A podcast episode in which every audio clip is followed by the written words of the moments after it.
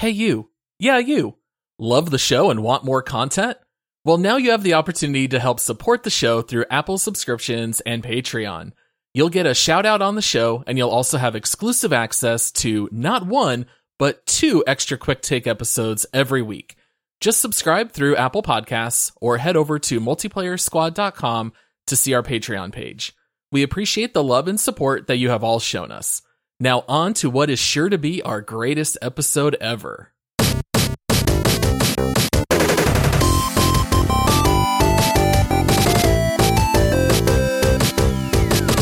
Welcome to the Multiplayer Gaming Podcast. We are a family friendly podcast about gaming hosted by two friends. We are fresh back from a two week break over Christmas. We hope that you guys enjoyed a couple of those rewind episodes that we provided in the meantime. We did want to spend a little bit more time with our family around Christmas and to get ready to hit the new year running. For this first episode of 2022, we are going to be taking a look back and offering some of our thoughts on this year in gaming. I am your host, Paul, and joining me, he is a far better podcast host than 2021 was for gaming.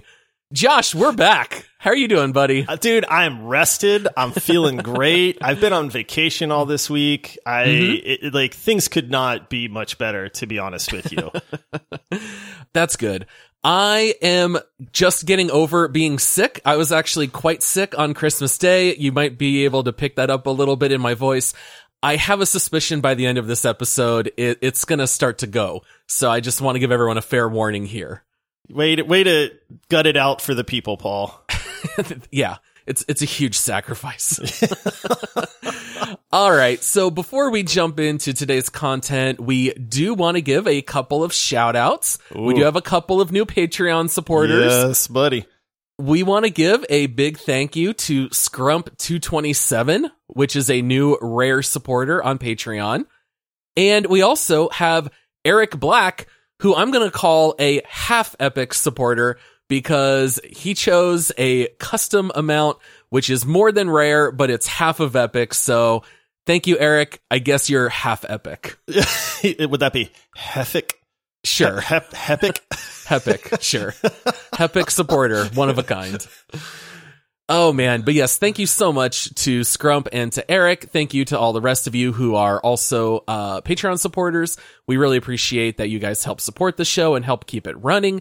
And then, Josh, I think you've got a couple of new reviews that have rolled in that you want to read. I do. We've gotten a lot more reviews, especially over the two week break. We are quickly approaching 300 reviews, uh, which is insane to me. Every time I check them and I see a new one in there, I just get excited. Uh, and so I'm not going to be able to read all the new ones, so I'm just going to read a couple, but you know, hopefully we'll be able to catch up because I know people love, you know, writing the review and then uh, hearing them on the show as well. So, all right, so I'll pick two for today. Start off the uh, the new year right. This first one comes in from Jesus is my friend, and it's titled "Perfect Score: Five out of Five Waffles."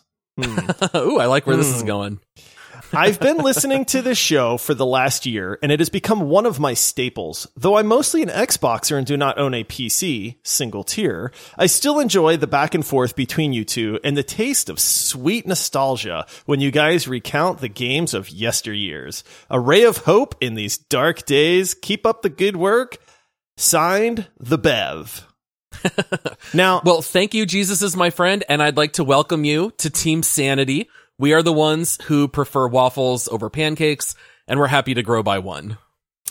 You know, this war has got to come to an end at some point, Paul, but it is not this day.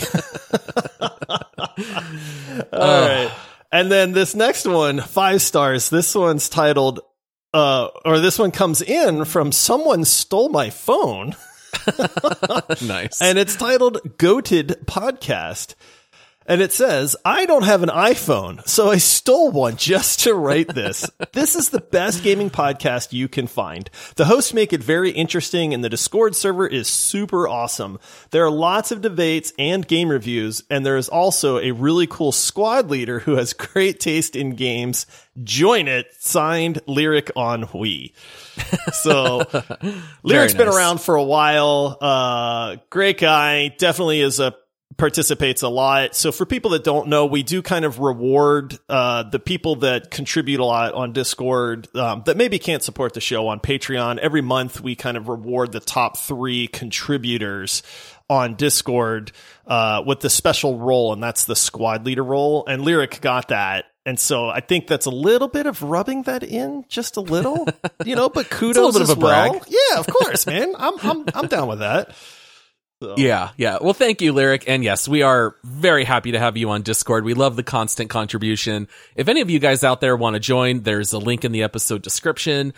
And I think the last thing we wanted to cover for housekeeping is that Spotify has released a new feature where you can now rate podcasts on a scale of one to five stars.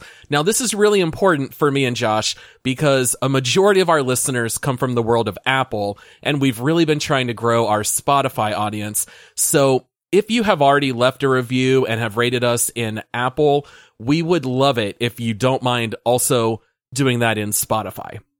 You do need to listen to at least one podcast for 30 seconds, and then please rate us five stars over there. That way our podcast can continue growing. Yeah, this is actually really huge because Apple's had most of the market when it comes to podcasting. Spotify's been making huge uh, leaps and bounds into that. But one thing that Spotify always lacked was the rating system because as people rate podcasts, they move up in the search engine. Uh, and so, whereas we are ranked very, very high in Apple, Spotify, it's a little bit harder to find the podcast. And the beauty of Spotify is everybody has access to Spotify. So, Android and Apple users both. So, it would mean the world to us if you would go to Spotify. You can just search multiplayer gaming podcast. You'll see our logo. And then if you have not listened on Spotify, because I, uh, I'll be honest, I don't, I use Apple Podcasts. So I had to play one episode, 30 seconds in, you can just stop and then it'll let you rate the show. But if you guys could rate us five stars, it will immensely help other people find the show on Spotify, which is huge because they're making so many gains into the podcasting world. It's soups important for us. So if you guys don't mind to just take a few seconds to do that, it is a great help to the show. Yeah. And while in the past, while we have jokingly asked people to steal iPhones and leave reviews for the show, Spotify, you don't need to steal anything. Anyone can download and use it. You can uh, do it on desktop. You can do it on mobile. And please rate us five stars over there. Uh, we'd really appreciate it. All right. So, Josh, 2021 as a whole for gaming, when I think of this year, I think of video game delays. I Oh, think of video game disappointments Disappointments. it was a really underwhelming year. We've already said that in previous episodes. We did break down the game awards just a little bit. Uh, but I think you and I are of the same mind, right? 2021 was a down year for gaming. It was definitely a down year. Now, that's not to say that there weren't good games that existed. That's not what we're saying at all. But a while back, we did best year of gaming ever. If you remember, we did an episode on that. Yes. And there were a few years where it was very difficult to actually pick uh, like a year and say this is great because so many amazing games released, you know, during that year. And I feel like 2021 will never ever No. be in consideration for just oh man this was one of those years where gaming just was great so it's it really was a disappointment I I mean I do love I absolutely love some of the games that I'm sure we're about to talk about but overall it was just meh Yeah, this year really missed the heavy hitters at the top. I always love when you've got games like God of War and Red Dead 2, and we're all going to argue over which one deserves it as that half inch higher than the other game because they're both so good. And this year, I just feel like we didn't really have that. We also did have the disadvantage of a ton of games being pushed to next year. I have a little bit of a list here, Josh. Oh. A lot of these games we did preview on our podcast, and then we would always joke saying that we were cursed because anytime we talk about a game being released, it gets delayed. So here are not, this is not an extensive list. It's just a few of the games that were supposed to come out in 2021 and we're still waiting. Rainbow Six Extraction, oh yeah, Dying Light that. 2, Mhm. Elden Ring, oh Horizon Forbidden West, Ghostwire Tokyo, God of War at Ragnarok, Gotham Knights, Gran Turismo 7, Hogwarts Legacy, Resident Evil Re:Verse, the multiplayer that we did not ask for, but we are still waiting, The Lord of the Rings Gollum and Final Fantasy 16. What a do we we just can't talk about games. We're a gaming podcast, but we're not going to talk about games that we want to play anymore. yeah. yeah. All of those got pushed. And I feel like God of War Ragnarok is probably going to be making a push for best game. I think Elden Ring is probably going to do that too. You know, it, it just feels like we just missed so much. It feels like half of a year that we experienced in 2021 just because of all the delays. It's true. I, I mean, it's understandable. I think I don't think there's a gamer out there that doesn't kind of nod their head and just go, "Yeah, I get it." I, you know, yes, a lot of things were delayed. It was 2021. Uh, you know, COVID's still going on. You know, a lot of people aren't back into the offices and studios and stuff like that. So I think we all like just have that base understanding of why games are getting pushed back into 2022. I think at the same time we're also learning that that's okay I used yeah. to be the world's biggest complainer about games getting delayed and saying like, "Oh no, you know, ah, oh, this sucks so bad." I remember getting so mad. Like literally I was angry when Cyberpunk kept getting pushed back, you know, and everybody yeah, was yeah. trolling me and all that stuff. And then it released and I just went, "Oh man, that's on me. That sucks. They should have they should have taken more time." And so I think we're also seeing that it's okay to delay these games but when they release, they better be right at this point. And I feel like that's a transition that kind of happened in 2021.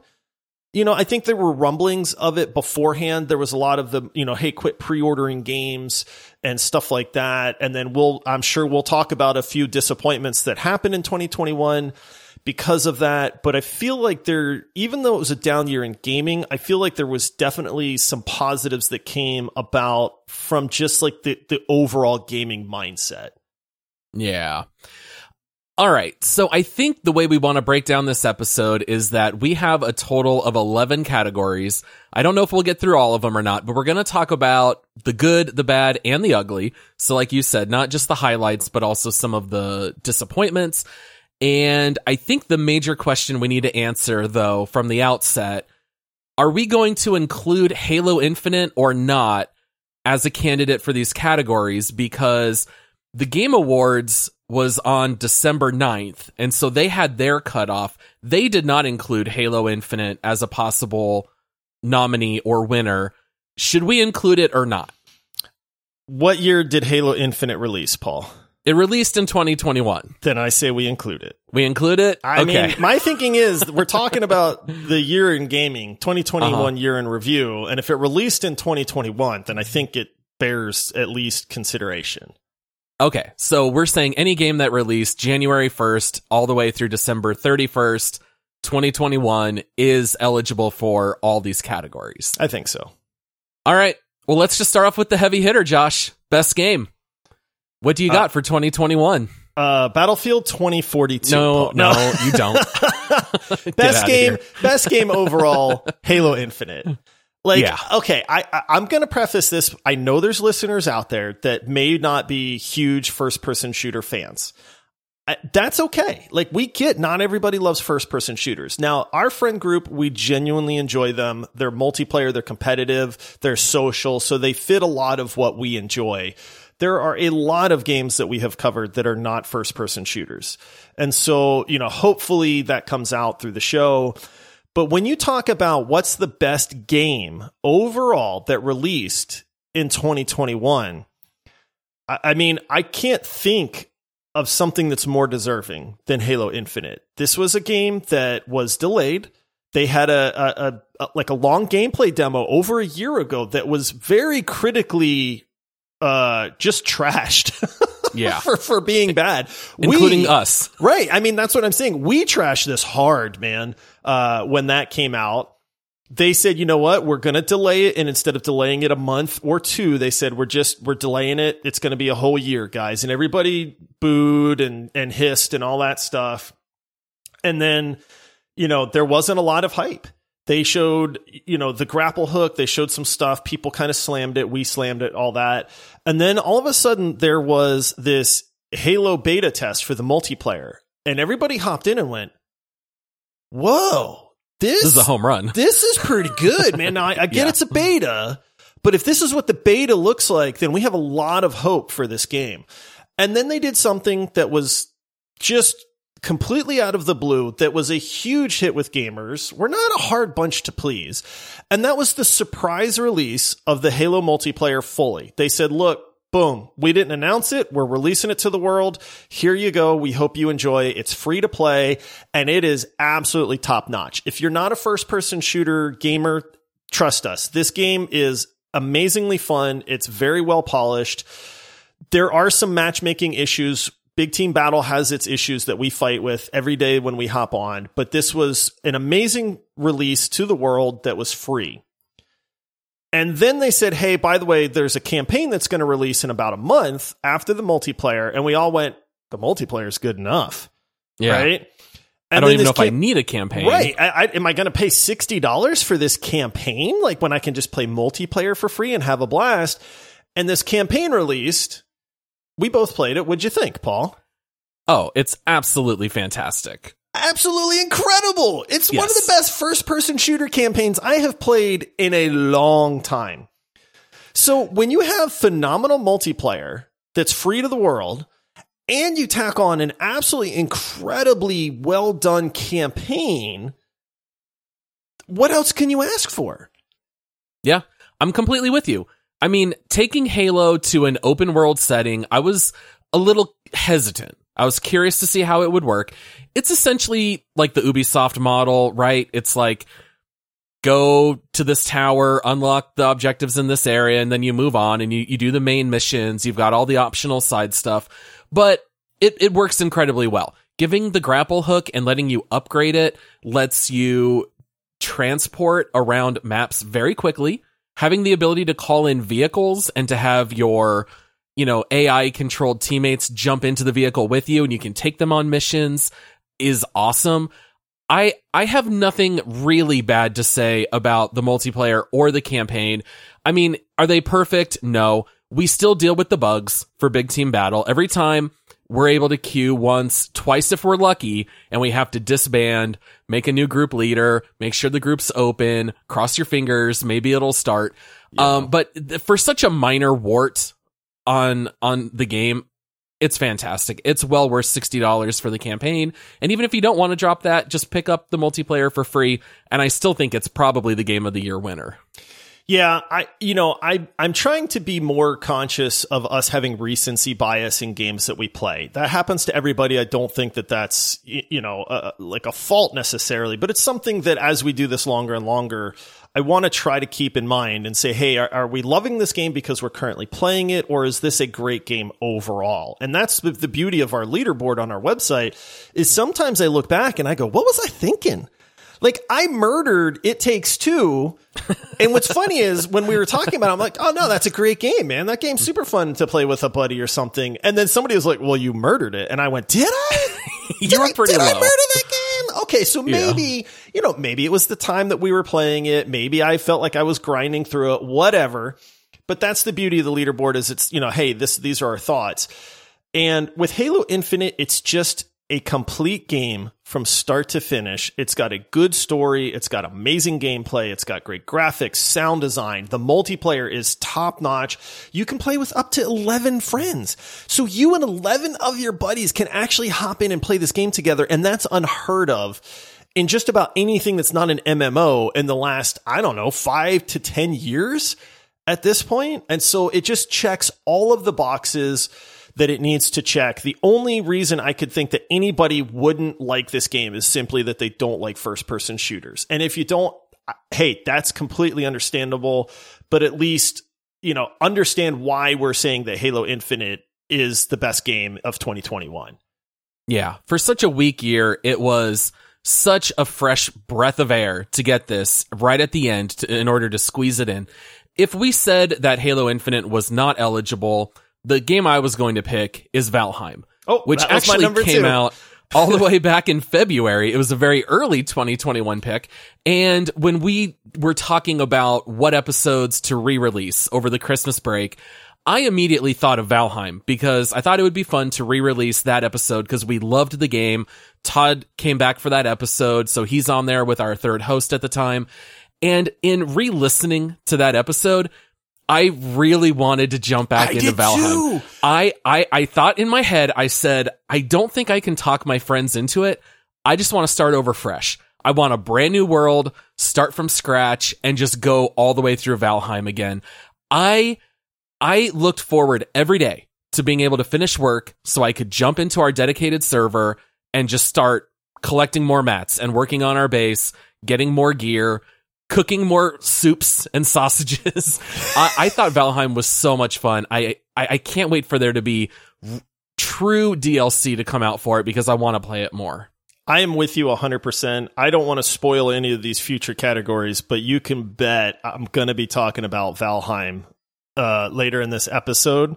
But I'm with you 100% in that if if it was not for Halo Infinite, it would be a very easy pick for me to say that Valheim was the best thing that happened in 2021. Yeah. And it's cheap. I believe It- it's still $20. It's 20 bucks, Yeah. man. And isn't it like a gigabyte for a download? I think it's something It's- like 1.4 gigs. It's It could- wild. it- it's possible this could just be like the perfect game. yeah, it's uh, there's there's really our our only complaint, if you will, is just that we ran out of content. You know, Yes. that's literally all all that we could say And bad there about is it. some work that has to be done to set up the dedicated server. It would be really, really nice if it was just an easy thing to do within the game because setting up a dedicated server does require a little bit of effort and some Google searching on how to do that. Now, it's not overly complicated. It's just not intuitive by any means. Yeah, when you have to like reveal hidden files and then edit the text inside these files and resave it all, it's a little bit of a headache, but Right. we we did figure it out. All right, now let's go into our next category here. So we talked about best game. Let's talk about most disappointing release. And we've got a lot of nominees in this There's- category. I- this is this is the part where it's just like, man, why is this a thing? Yeah. Right? Like, why is this a category that I have to be disappointed with a game that I was looking forward to? Now, this is not a category where I go, that game looks stupid. I'm not playing it. That's not my kind of game. And then I'm going to slander the game because I, everybody's different. Like, for me, Animal Crossing would be torture. Like, if you told me, Josh, you have to sit down and play Animal Crossing for eight hours, I would just be like, no! You know, but, uh, so that's not this. This is a game that at least, you know, I know I was very hyped for and then it released and i just went wait that's it? It sucks. or you know this sucks. Like wait what happened? You know what happened to the hype train? Um this was an easy one for me. Battlefield 2042 yeah, it's kind of the much- obvious answer. how much did i hype that game dude? I mean I, I was talking about, dude, we're going to have multiple squads. Listeners can play because we can have, you know, we can squad up and I'd love to have the multiplayer gaming podcast just rocking 16 people in Battlefield 2042. I can't wait to pilot a chopper again and get my old skills back. Uh, you know, all this stuff. And then it's terrible, Paul. It's like if people haven't heard our episode on Battlefield 2042, you need to go check it out. But it just this missed the mark so much for us that I we we could not slander it any harder than we did in our episode. I, I saw a post on Reddit just a couple days ago. I just DM'd it to you. I don't know if you've already seen it, but it's the five stages of grief for Battlefield 2042. And this cracked me up so much because it says denial. Oh I'm Oh my having a blast.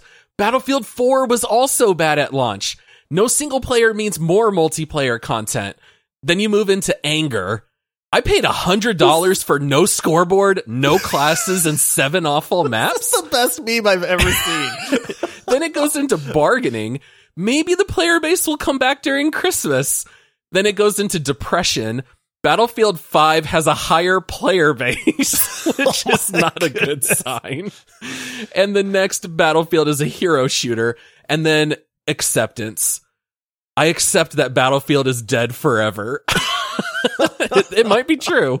oh, poor oh, Battlefield. man. I you know what? Not poor Battlefield. Poor gamers, dude. Like I Fair don't enough. feel bad for Battlefield at all. Like I mean, my love of the franchise maybe, but like this is I really hope that this is a learning experience for us as gamers to just say, look, we can't we can't let this keep happening. I I have seen a couple people that play Battlefield 2042 and go, I like it. And dude, I am so happy for those people. Like we want nothing more than people to enjoy the video games that they play. You, you know, I, I don't I don't wish you know anger or any of that stuff on anybody. So if you're having fun with it, that's awesome. But as a whole, this game to me was the biggest disappointment of the entire year because I thought it was going to be something great. They knew exactly which trailers to show and buttons to push to get fans of the Battlefield series hyped for this and then just completely failed in every way possible. Yeah, my short list included Battlefield. It also included New World, which New World was second on my list. lot. Yes. Yep. That was Uh, my number two. Yeah, I also had Dungeons and Dragons Dark Alliance. Yes, that was my number three. and Now- the actual the actual game that I picked is one that you probably have not thought about in months because it's Destruction All Stars. Which was a All Stars. Oh, that was the racing. that was the one that was going to be like Twisted Metal. Yes, it was the Oh. resurrection of the vehicular combat genre. It was a PS5 exclusive. So issue number one, very limited number of PS5s. Not a whole lot of people were going to be able to buy it. Initially, they said the game was going to be $70. Everyone kind of revolted against that. And then Sony ended up saying that it was going to be released for free with PS Plus. And nobody played it. It was immediately filled with bots. The game was basically dead on arrival from day one. Um, it was just incredible how quickly that game died. The, the idea of being able to fight in vehicles is still great. I have my computer that's got a bunch of emulators and stuff that I have hooked up to my TV. I'll play old games like Cel Damage on Xbox and it still holds up. My kids love playing it. So I think that this kind of game could do well. I think just being a PS5 exclusive with no player base, it was just such a disappointment because I think the game itself is actually fine, just nobody played it. Yeah, it's sad when that happens, you know, and I don't know why that happens. Titan, the Titanfall series is famous for that. Very well done games from Titanfall to Titanfall 2, and they just never caught on with the with at least with the PC gaming crowd. They did slightly better on console, but there's just there's a lot of games out like the Cycle. We've mentioned how many times have we mentioned that where there's games that are legitimately very good all around that just don't catch on for whatever reason. Then there's games that have a really great premise to them, but then are ruined by certain mechanics. Do you remember uh, what was it? Killing Edge, killing. What was the one with the the hero brawler where we were getting stun locked? Bleeding Edge. Oh, Do you remember Edge. Bleeding Edge where you were just stun Yeah, yeah, locked yeah. the entire time? And they were like, Ugh. dude, that's terrible. Like, who wants to play this? Uh, Hood, Outlaws and Legends, right? I, I mean, that's not a terrible game with the exception of the assassination mechanic. And there's a couple other things there too that can snowball. But I mean, the bones of the game were, were solid, you know, but it's just certain things that can just completely ruin a game for people. But you get a low population to where matchmaking isn't good you know, there's not enough people to play and people try it and then they go, this just doesn't click with me. Yeah. Yeah, plenty of disappointing releases for this year. Let's bounce back to, well, I, I guess technically this could be good or bad, but let's talk about most memorable moment. Now, I went with a most positive memorable moment. Oh, I don't know about you. Uh, but why don't you go first? What was your most memorable gaming moment in 2021? This is such a tough category because like that's the beauty of gaming, right? Is it's made of memorable moments. You know, uh, you know, just a week ago we're playing Halo and I grapple hooked. This guy was me and this guy in a firefight. I dropped off a cliff. I grapple hooked behind him. He thought I fell off the cliff, so he's looking down for me, and I just melee him in the back and, and kill him instantly. And I was like, oh, it's so great, you know. So it's like you start thinking of these things, and it's like, man, what stands out to me? What do I remember? And for me, the it's Resident Evil 8. So when we were playing the village, it's the part Okay. in House Benevin- Beneviento Uh huh. where uh-huh. it's it's creepy, and then all of a sudden you hear this baby just making these googly goo goo sounds, and then I'm already freaked out, and then I'm just like, "What is that?" And then the freaking baby monster comes out, the giant baby fetus. giant crawling baby fetus that is goo goo gagaing itself at you. And I just remember getting completely freaked out. I was playing late at night in my office with all the lights out and I just straight up like, nope. I was like, nope, this is not happening. No. You know, and of course the baby killed me because I didn't know what to do. But that moment, it's just will stick with me for a long, long time. And what's funny is it's the moment that jumped into my mind instantly for this. I actually went and Googled because I wanted, and the second I heard the baby noises, I got that same reaction to where I was just like, no, uh, uh no, no, I don't want to watch this. I don't want to be a part of this again. I already went through that. Don't want to go through it again. Gave you PTSD. Yeah. Uh, yeah, I, I dialed up that scene in YouTube just to rewatch it. And yeah, basically, if you haven't seen this scene, you it, it this monster just kind of looks almost like brain matter. It's like very soft brown looking, but it's got this like giant detachable Maw, mouth and it's yeah. trying to swallow you, but it, it's just making mama and dada sounds. It sounds like a two year old toddler. Giggling and, oh. cooing and oh. Yeah. oh. And it's like you can see like these vocal cords like shaking and moving as it makes noise. And I remember saying in the episode when we did the deep dive, when you get in the elevator, I was mashing the Yes. button to hit the elevator button I know. to I'm escape surprised I didn't break monster. my mouse. Like, yeah. Oh man, what a memorable moment. It was like truly horrifying. That's Resident Evil at its best. yes. Yep, Oh, hundred percent. So that's the one that really stands out to me. I, I, there were some in Valheim that stood out to me, but those are like that's the, the kind of the nature of Valheim is not everybody's going to experience the same stuff either, you know. And so there were some of those moments as well. But I think the overall that I know people shared was that one for me. What about you? Was it the same one, or do you have something different? Okay. I've got something different. Oh, I've got Cutie the elephant. oh, the death scene in It Takes Two. That's such a great Oh. pick, man.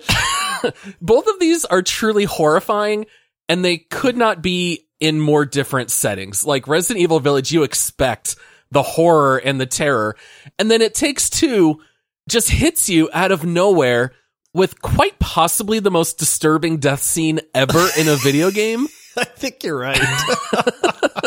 Th- there are YouTube videos of, of reaction videos to the death scene because that's how horrifying it is.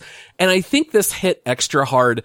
First of all, because you're not really expecting to drag an elephant as it gets dismembered and it's just crying and yelling that it doesn't want you to kill it. Um, but it comes right in the middle of this family friendly, brightly animated story about reconciling a marriage. And you don't expect this scene, and it kind of just comes out of nowhere.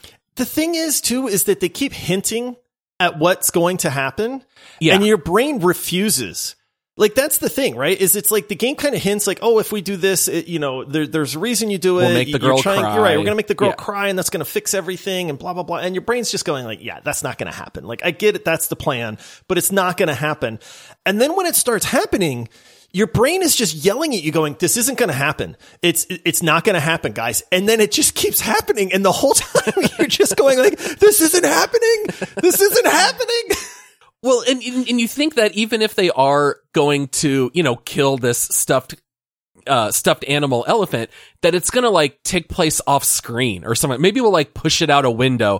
but they actually make you actively keep pressing buttons to drag this elephant. It, it really is truly horrifying. I think it might also qualify as like saddest video game moment of the year.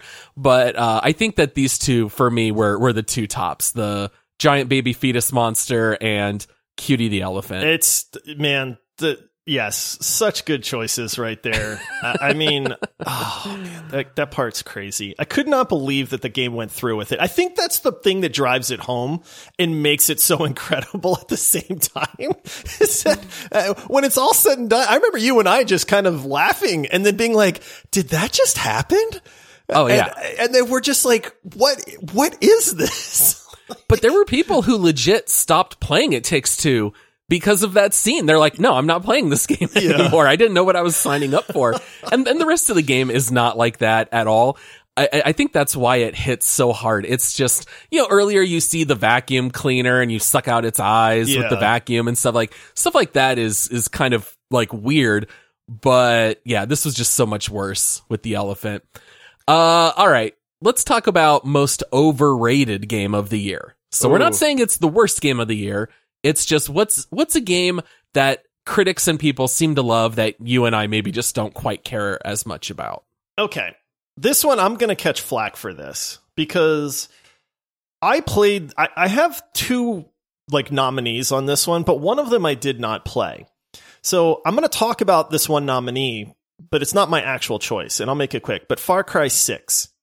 Okay. Okay. Now, I can't say that it's overrated necessarily because I never played Far Cry 6, but Far Cry 6 felt like it was a reskin of Far Cry 5, of Far Cry 4, of Far Cry 3. Anybody that played Far Cry 6 had exactly the same thing to say about it. It's fine. Like that's all I've heard is it's fine. Giancarlo Esposito as the villain, that sounded amazing, but it's just more of the same. Like I don't think there was anything unique about Far Cry 6 at all. I had zero interest in playing it.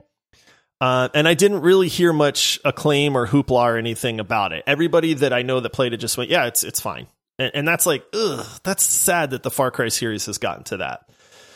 Yeah, I I I was gonna say I don't know if I would call it most overrated as much as I would call it unasked for. Yeah, kind of that's a good in a point. way. So yeah, because I I brought it up on Metacritic out of curiosity, and it's rated a seventy four. So it's kind of like, So, eh, it's yeah. a pedestrian release. Right. Yeah, it's okay. You know, Yeah. that's the general thing. But it's like the Far Cry series was a great series at one point and maybe not so much now. Okay. So I'm ready to get slaughtered. I'm ready for the the anger and the the you know the the what? The but I played this game a lot. I I I mean I probably have 5 hours or so in it. Forza 5.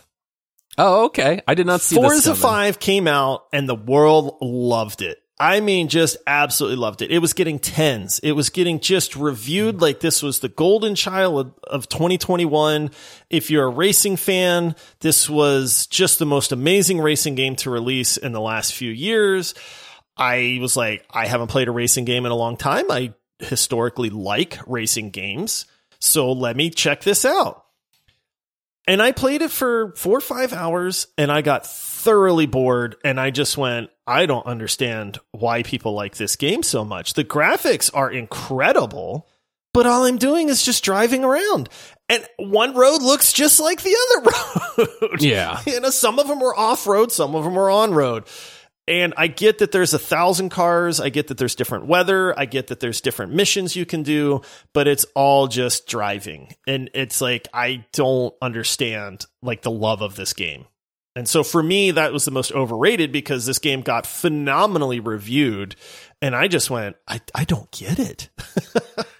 Yeah, I, I think for you and me in particular, we don't really care for driving games all that much. So no matter how good a driving game is received, no matter how well they do it, you and I are just going to ultimately get bored. We need to be able, like Mario Kart, to shoot other people. Right. We need some other element along with it. Yeah, I need that death and dismemberment to go along with it. Yeah, So- you know, I, I I'm with you. My son played a lot of it on uh, Xbox Game Pass. I I believe it was on there. I just have zero desire to play driving games. The one time that I will make an exception, I do like playing them in arcades. So if I'm at like Dave and Buster's with the family, Yes. we'll we'll all jump in. That's my favorite game to play. Yeah. Yeah. I think because it's a little more immersive, you're racing next to someone. Eh, I, I just think that's innately more fun. I think if you did like split screen multiplayer, maybe I'd be more interested. But if I'm just going to play online against people that I'm not talking to and I can't see, I, I just get bored. Yeah. So I know I know that's not a popular opinion by any means, but it's the game that I really wanted to like. And as I played it, and I gave it a fair shot, but as I played it, I just went, I just this is overrated, man. Yeah. So, what about you? All right. So by nature, overrated means most people like it. It means the game's getting recognition. All right. What better game to say is overrated than the one that wins the big award at the Game Awards? Oh, Yeah. It's It Takes Two. Uh, I, I like It Takes Two. I enjoyed it more than you did. but how is this game winning game of the year is beyond me. It's not even the best game that this developer has made in the last five years. Uh, you and I both liked A Way Out a lot more yeah. than It Takes Two. I thought It Takes Two was perfectly fine. I I I don't see Game of the Year award win worthy. I think this game is a solid B. Yes, maybe you could talk me into a B plus at the most, but this game does not deserve to show up on the Wikipedia page of historical Game of the Year winners. I I think, oof, it, it's it's not even it's like, simplistic. Is it's, the, it's it's simplistic, and everyone kept talking about it being revolutionary. No. I was like, "There's nothing in this game that's revolutionary." You know what it is? It it it did help to revive couch co-op a little bit.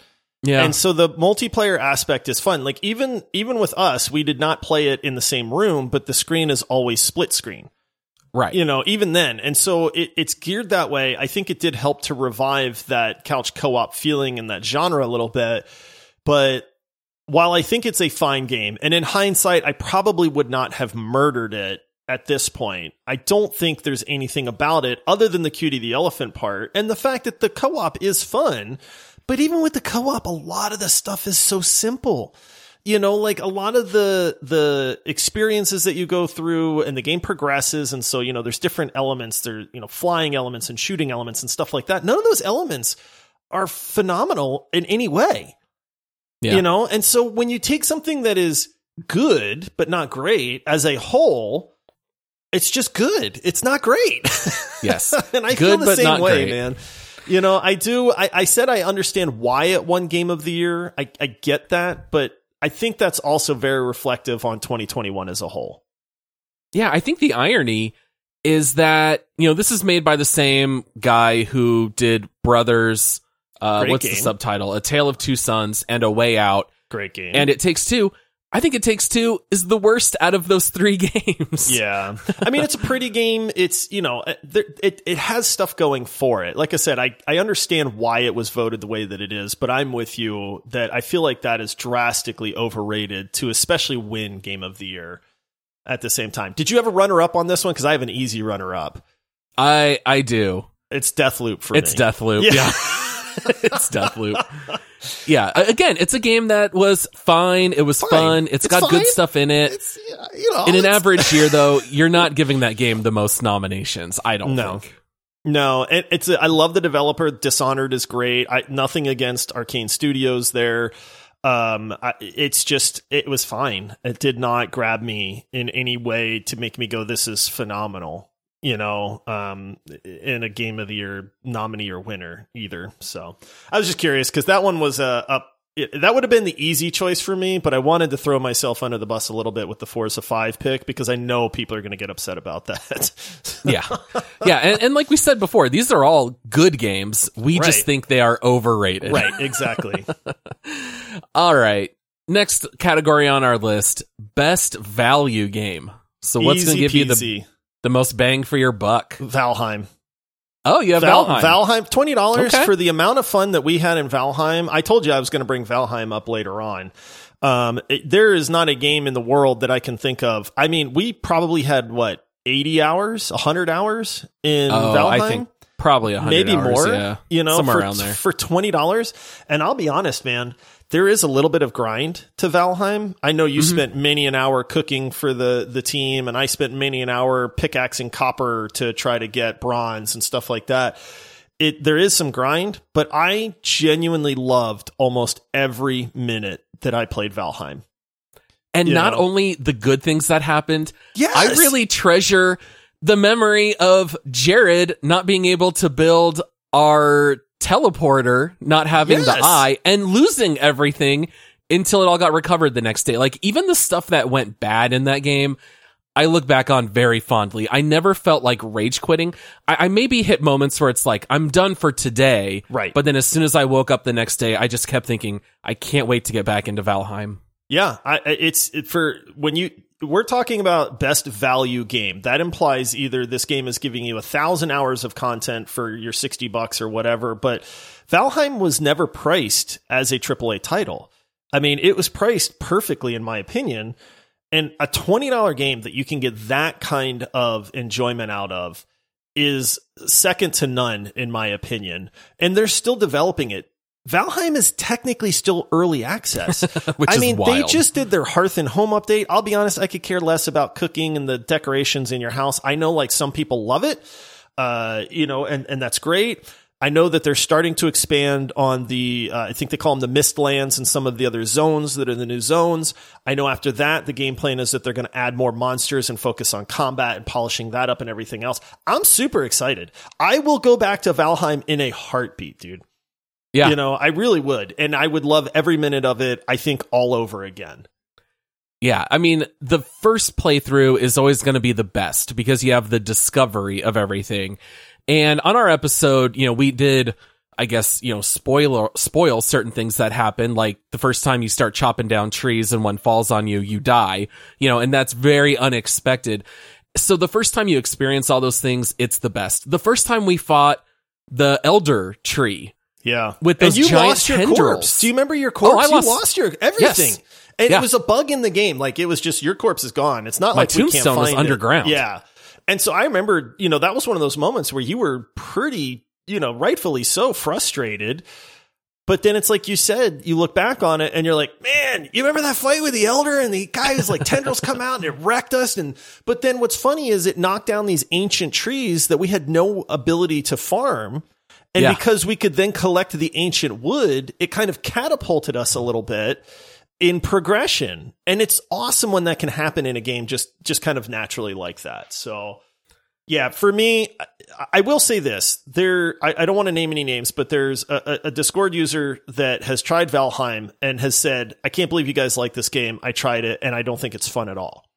And Mhm. my number one, everybody's different. Number two, I remember saying, "Well, did you play it with friends?" And they went, "No." And I was like, I'm pretty sure we said in the episode, this is not a single player game. Like you can play it solo, but I think you're missing a massive like uh, opportunity to enjoy this game at that point. I would not like Valheim if I was playing it solo. I'm with you. I think you certainly could play it solo, but you're going to have to sink a heck of a lot of time in order to beat the game. I think you're probably going to have to sink 500 hours or something because we had the benefit of eight of us running Yeah. around collecting copper and marking things on the map for one another. It was a lot easier for us. But I don't know if any game has ever quite combined exploration with combat and boss fights better than Valheim did. It, it's it's the perfect mix of all that. Yeah. All right, uh, best value game is Halo Infinite multiplayer. Yeah, I was kind of thinking like, is, is that Yeah. a value though? Because I thought about Yeah. going that route, and then I was like, I don't know. Now, my my backup answer, in case you said Halo was not valid, I think this uh, answer is going to make you mad. Oh. But Knockout City, Ah, I mean, we had a lot of fun with that game when it first came out, and that's another free to play game though. Yeah, free to play, and if you like it, it's kind of like Rocket League, where if it is your jam, you're gonna put hundreds and hundreds of hours, crazy simple controls, and the fact that it's PvP is just unlimited content. You're not gonna run out of stuff to do. You're just gonna play it till you get bored. So I thought that would also qualify as a best value game. Yeah, I mean, anytime a game is free, it's a good value, especially if you can get a lot of hours out of it. You know, at Yeah. that point. And I I look back at Knockout City and I kind of go like, eh. But when we were playing it, we were having a lot of fun with that game.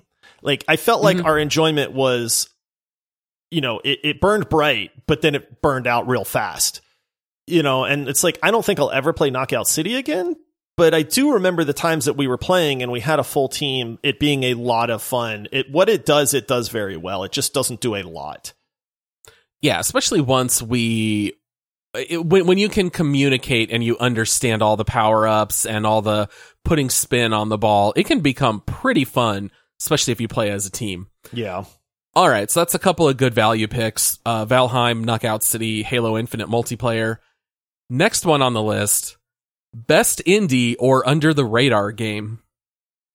This one I had to think about for a little while because I'm getting to where I really enjoy indie games. And I start actually looking for indie games because maybe it's just 2021 that did that to me because a lot of the AAA titles were vastly underwhelming or, Or just getting straight pushed. out disappointing, you know, or got pushed to 2022, so we can't talk about it.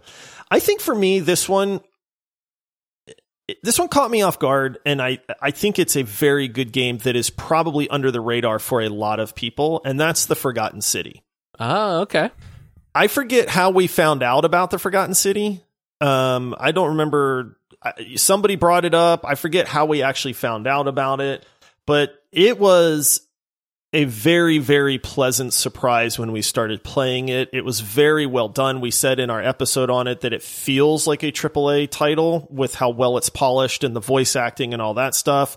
Um, so I'm going to say that I think it's, you know, the best under the radar game because this game is thoroughly enjoyable in a lot of aspects, but not many people have played it. And if you said, Hey, have you heard of the Forgotten City? I think a lot of people are going to go, the what?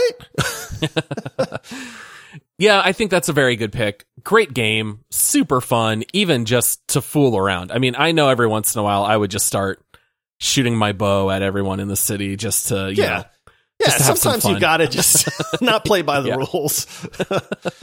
exactly. Uh, this one I struggled with a little bit to know what to give it to because, uh, you know, some of the best indie games I think were things like Loop Hero, Valheim is an indie game, but I wanted to come up with like a different answer. So the one that I have is a game that did get recognized as the best action game in the Game Awards, but the game has only sold 500,000 copies, and I feel like it's under the radar only because most people don't have access to PS5s. But I'm going to give it to Returnal. I have not played Returnal, but I have heard very good things about it. You even messaged me and were like, "You've got to play this game. I think this game is right up your alley." Yeah. And I have heard a lot of positive things about it, but I think because it is a PS5 exclusive that like you said just maybe maybe it is under the radar. So that might be a great pick, but I've just never played it. So what what makes it so great? Yeah, I, I, I think what I had told you is I feel like this game was tailor made to everything that you love because it is a roguelike game. So basically you play, I think her name is Selene.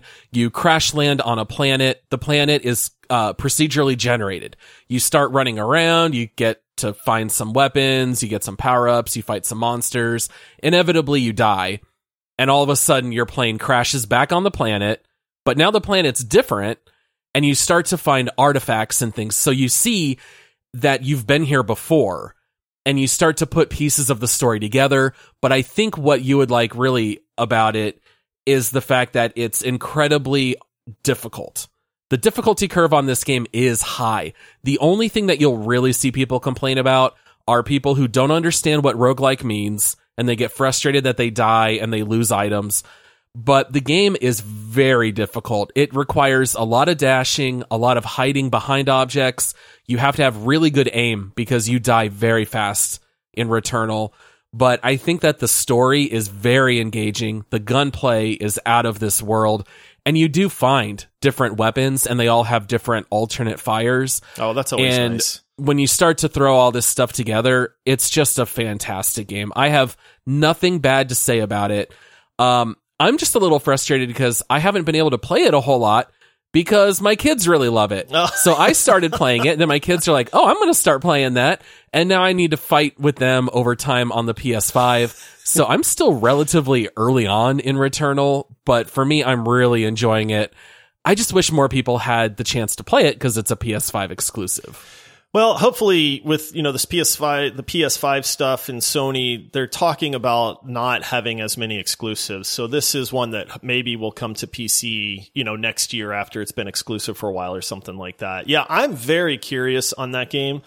I know the the one complaint that I've heard about it is that it's too hard. I've seen people brag that said, "Hey, you know, what's one of your best accomplishments in 2021?" And somebody was like, "I beat Returnal."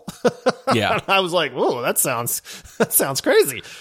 it's one of uh, those games where the trophy for beating the game is like 2% Yeah. of, of the people who own it have beaten it. Yeah. it, it. It's a tough game for sure. All right. I love this next category favorite new character. oh, this is easy for me. This is a great one. I love it. What what, I- what do you got? I fell in love with this character almost right away. I think this character deserves a place in every single video game that is ever made. really? Honestly, yes. I have no clue who this is. This character is number one, my my boy. He's my buddy. We would be friends in real life. He is the most helpful video game character I have ever seen in a video game ever. And his name is Galerius. oh, okay, okay, okay. I, I I'm with you now. So I'm with you. Since this game is under the radar, I have to explain this this pick. So in the Oh. Forgotten City, if you're if you haven't heard that episode, there's a character. Forgotten City is a time loop game, right? It runs off a time loop mechanic. And one of the big complaints there is that if I feel like I have to do the same stuff over and over and over again, that gets stale very quickly. Well, the way that they solve this problem in the Forgotten City and should be done in every game that exists is Galerius greets you as soon as you come back to the world. Every Ultimate gopher. Right. And he and you can tell him, "Hey Galerius, I've figured this out. I need you to run and go tell so and so not to jump off this cliff, or I need you to go give this antidote to this person because they've been poisoned." And so Galerius just happily with a smile on his face just says, "Sure, I'll go do that right now." and he runs off and you can see him running through the city doing these errands that you've sent him on, saving you countless hours of, of mundane gameplay because you've already done all this. And I love that man so much, dude. I, the, he is easily the favorite, my favorite character that I have seen in a video game in all of 2021. Oh, it's so funny because Galerius is just so quick to just trust and do whatever you say because he doesn't know who you are. He does not know that you're in a time loop and you've met him a hundred times and you just go, Hey, Galerius, I'm from the future. Just take my word for it. Go do all of these annoying errands. And he just does it with a smile on his So face. great. And you can even hear the conversations where they're like, well, well, who told you this, Galerius? And he's like, just, uh, a guy came and told me, just go ahead and do it. I've got other stuff to go do. And then he'll just run and do the next errand. But yeah, what a funny mechanic in the Forgotten City. You're my Good boy, pick. Galerius. If you're out there listening, I love you, man. Good, good pick. Uh, for me, my favorite new character, Lady Dimitrescu Oh, from Resident Evil that's Village. That's a good one. It is. She Yeah. added so much to the game. We have talked about this in that when you play Resident Evil Village, they make such a big deal about Lady Dimitrescu, and it's a small part of the game overall. That's the part Yep. that kind of you don't realize, but it's such a memorable part. And she's such a memorable character. And when you're interacting with her in the game, like those interactions are memorable. And I, it's a, it's one of those characters that just came out of nowhere. They, they did, they did it so well. They made her memorable in a lot of different ways. You know, it's, she's a great character. Honestly, I could see her being, you know, having her own video game offshoot or something like that. It's just, that's a good pick. Yeah, I, I really enjoyed her. Uh, I thought it would be funny, and I, I didn't prep you for this, so if you don't have an answer, that's perfectly fine. But I also have a very clear least favorite new character, and it's Echo 216 from Halo Infinite. Dude, ah. that guy whines and complains He is so the entire whiny. campaign. I he Yeah. thinks he's going to die. He's constantly freaking out. At what point does your fear mechanism wear off? Like if Dude. you're if you're in war, at some point you're just going to go I don't care if I die. Like screw these guys, man. Like you you want to come take me out, come take me out. But this guy is just constantly whining the entire time. I'm I'm with you on that one. Dude, it's so funny because it's like he acts surprised every single time Master Chief says, No, we're not flying away. We need to go do this next part of the mission. And all over, he's like, What? We're all gonna die. I'm not flying there. And then he goes and does it. Master Chief kills everybody, blows everything up. At some point, you think he would get used to the cycle. But yeah, Echo 216 I found to be a little bit of a wet blanket in Halo Infinite. If I had any actual complaints about the campaign, I would say Echo 216. He just was not my jam. Mine's a very easy choice on this one, Paul, and it's Dr. Hakim, the Dr. Book of Hakim.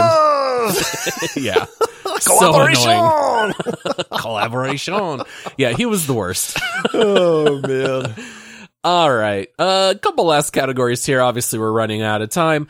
Uh, I, I liked this category. I came up with this one here. What is the best game that you played in 2021, regardless of the release year? What's the best thing you played here over the last 12 months? Oh man. I mean, I, I would just default back to like Rocket League. I dude, I love that game so much. I I love I play it every single day.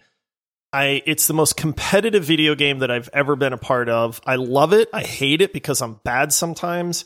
Um, but I know people get tired of hearing me talk about Rocket League. So what I did on this one is I actually went, what, what's a game that really, really I enjoyed playing that did release in 2021? So I know you said, Hey, it doesn't have to, but I wanted to kind of go back to a game because we haven't mentioned this game yet. And I absolutely loved playing this game. And that's Outriders. Mm. Outriders came out in I think April of 2021, so it was fairly early in the year. And to me, Outriders was a phenomenal time. We played it with our buddy Andy, uh, you know, who we don't get to game with a whole lot. That game, the there was so much to enjoy about Outriders. It was an incredible ride from start to finish. It was not without its flaws. I'm not saying that this is a perfect game by any stretch of the imagination. The class that I played was probably one of the most bugged classes that exists to make to where the game was unplayable for me in a lot of different ways. But man, was Outriders when when it clicked, it clicked beyond belief. And so when I think about what's a game that I look back and I go, man, I absolutely loved playing this game with my friends. You know, there's a few. I, Valheim ranks up there, but I don't want to mention Valheim for every category. I started thinking about it and I was like, dude, Outriders. Now they just released some DLC um, and they're they have an expansion coming up. So there was free DLC, but then they actually have a like a paid expansion that's coming up too. And I want to play it. I want to get back into it because that IP is phenomenal. If they would fix the bugs, they already fixed a lot of like they took the timer off of expeditions and stuff, so they're listening to the players and they're genuinely trying to make it even better. But for yeah, I love that game, man. uh, did you say you thought it came out in April? Do you forget the exact date that this released, Josh? Oh wait, was this uh, April Fool's Day? It came out on April Fool's right. Day. okay, that, I did forget about that because I was like, "This is going to be a joke, isn't it?" oh goodness. Uh, I'll I'll hold my comments for Outriders for about thirty seconds here. Oh, okay. My favorite game. So my my thought was, what's something new that I played in 2021 that I thought was the best? And it's got to be The Witcher 3. Oh, I famously held off. to the world, Paul. I know, and I know I'm years behind. It's fine. I always said I was going to wait until my deathbed because it was the last great game that I had not played. And I, as soon as I got that like stage four cancer diagnosis, I was just going to lay back and start to play The Witcher. I was going to just wait and let that be one of my last experiences. But I finally picked it up. I mean, there's nothing to say. It's it's an all time great. One might say it's the all time greatest RPG. I mean, Um, it- I, I might not say that amongst but, professionals, you know. uh, what a great game! Witcher Three is fantastic. Yeah, All I right. wish I could go back and experience that again. I'm a little jealous, but I'm so glad that you got to experience it without being on your deathbed. That makes me happy. Yeah. So, yeah. All right. Next category here: favorite new IP. All right. Now, if any of you out there don't know what IP means, it's intellectual property. And famously, games, movies, books, it's a lot of sequels, right? It's spin-offs and sequels, and it's hard to get something that's brand new, that's going to set things up for the future. My favorite new IP is Outriders. yes, as choice. much as I loved Valheim, when Valheim 2 comes out, it's going to be great, right? But when I think about setting things up for the future, Outriders is going to be a long running franchise. I can tell you that right now. Outriders was so incredibly good. It had all the perfect mechanics to make an all time great game. It just got killed with bugs. It got killed with technical issues, people losing all their inventory. These are all real problems that happen with Outriders, but they have already said that they see this as being a tentpole moving forward in the future. Future DLC, future installments. I could not be more excited for anything more than future Outriders content. I, I, I think in a couple years we might look back on Outriders like the early days of Mass Effect or the early days of where you see this becoming a new major hitting franchise. I, I really hope we get to see a lot more from Outriders. I'm I'm with you completely, dude, because there's so much fun to be had in that game. It's so incredibly well done when it works. The combat in that game is second to none. Like it really, it really is. It's it's almost like I get that they're different games, but Outriders I feel is the the success that everybody wanted Anthem to be. Yeah. You know, and and I'm not saying that Outriders is without its flaws cuz believe me there's some massive ones there. Um and hopefully they fix those, but when it comes to incredible effects, abilities, like when I popped an ability in Outriders, I got excited every single time that I yep. pushed that button. Like honestly, because I knew something amazing was about to happen. You know, the the the expeditions that you go on with your buddies had the perfect challenge level to where if you messed up, you die. How many times did we wipe? On certain expeditions and a then ton. try it again and try it again and finally beat it and just jump out of your chair and be like, yeah, we did it. Like, yes, you know, virtual high fives and, and, you know, they set up a world that is super cool at the same time.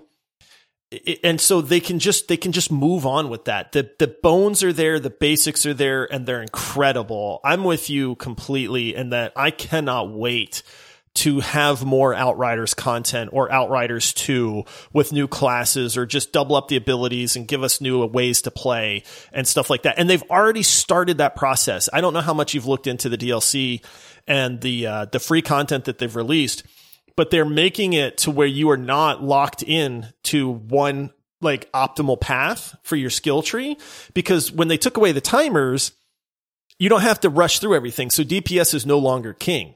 So some of these like skill trees where you can be super tanky and you can maybe help your teammates out a little bit more instead of it just being a mad DPS race. So those are starting to go away. So to me, that's opening up a very bright future for some really amazing potential. Yeah, I, I th- this might sound kind of funny, but whenever you make a looter shooter, I feel like the focus is always on the weapons. And Outriders did focus a lot on the weapons, but they focused a lot on the abilities. And when you mix those two together and you start getting some wild attachments, I think that's one of the best things with Outriders. I, I don't mind grinding a little bit to learn new weapons, break them down, put those components in other gear, and even having such wide range to where it's like, every time you reload this weapon, you do damage. Where I was running around doing melee abilities and pounding, you know, guys with my fists and then being able to teleport forward and then reload my guns. It was, it, felt so different and it felt so new and fresh. I, I just can't wait to get more Outriders on my hands. Yeah. So, do, do you have a different answer for best new IP or is that yours? Nope, nope that was mine as well. So. All right. And then, uh, last category that we'll cover here most surprising game could be you were surprised at how good it was, surprised at how bad it was, this is almost kind of like a wild card category, but what would you have for this one? I have two because both of these are number one, both of these are DLC and they're kind of tied for me. Um, and when it comes to DLC for games that really stand out to you, the, when the originals are absolutely incredibly memorable games, and then you try to tack some DLC onto it, there's always that, is this really going to hold up to the original? And I'm not saying that these are as good as the originals, but they're darn close. And when you come darn close to how great these original games are, that's good enough for me. And so I was very surprised by how much I enjoyed these. So I've got a tie on this one. The first one is the Outer Wilds. They had their DLC called Echoes of the Eye, which I played a lot of. That's one of those ones that completely engrossed me. I played it for hours and hours and hours over the course of like a week or so and just beat it. It was you know, I couldn't wait to play it. I couldn't wait to progress. I couldn't wait to unlock the mysteries. I know you're not a fan of Outer Wilds, but it's to me, it's one of those extremely memorable games. And I was expecting the DLC to not be all that great. And I was very pleasantly surprised when it was quite awesome, actually. And it was very, very reminiscent and in line with the original game. And then the other one is Subnautica Below Zero because hmm. Subnautica is an absolutely phenomenal game. I think everybody in the world should play it. Um, and Below Zero was DLC that they had been working on for a long time. It was an early access for, I feel like, two years almost. And I managed to stay away. I just said, I'm going to play this when it's fully released.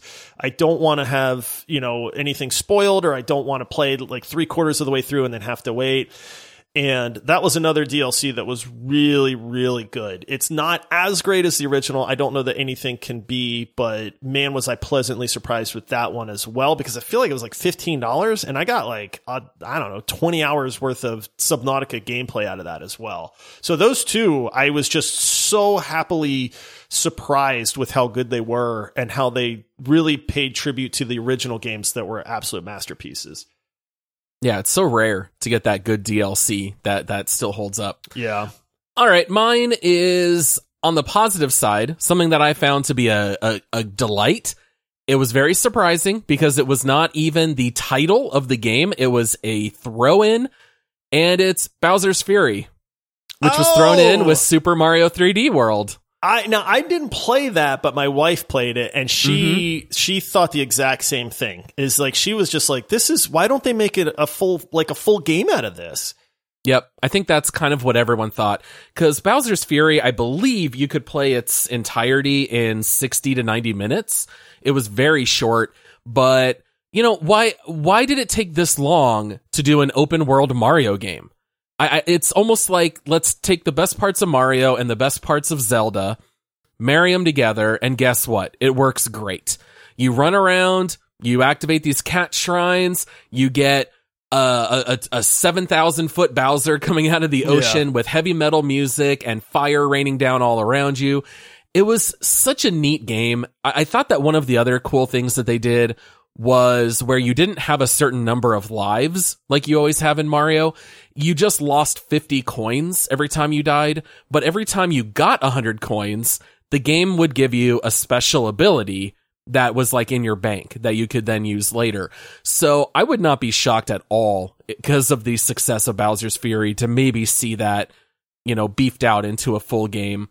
But the fact that that was literally like a toss in just as like an extra carrot to go buy Super Mario 3D World.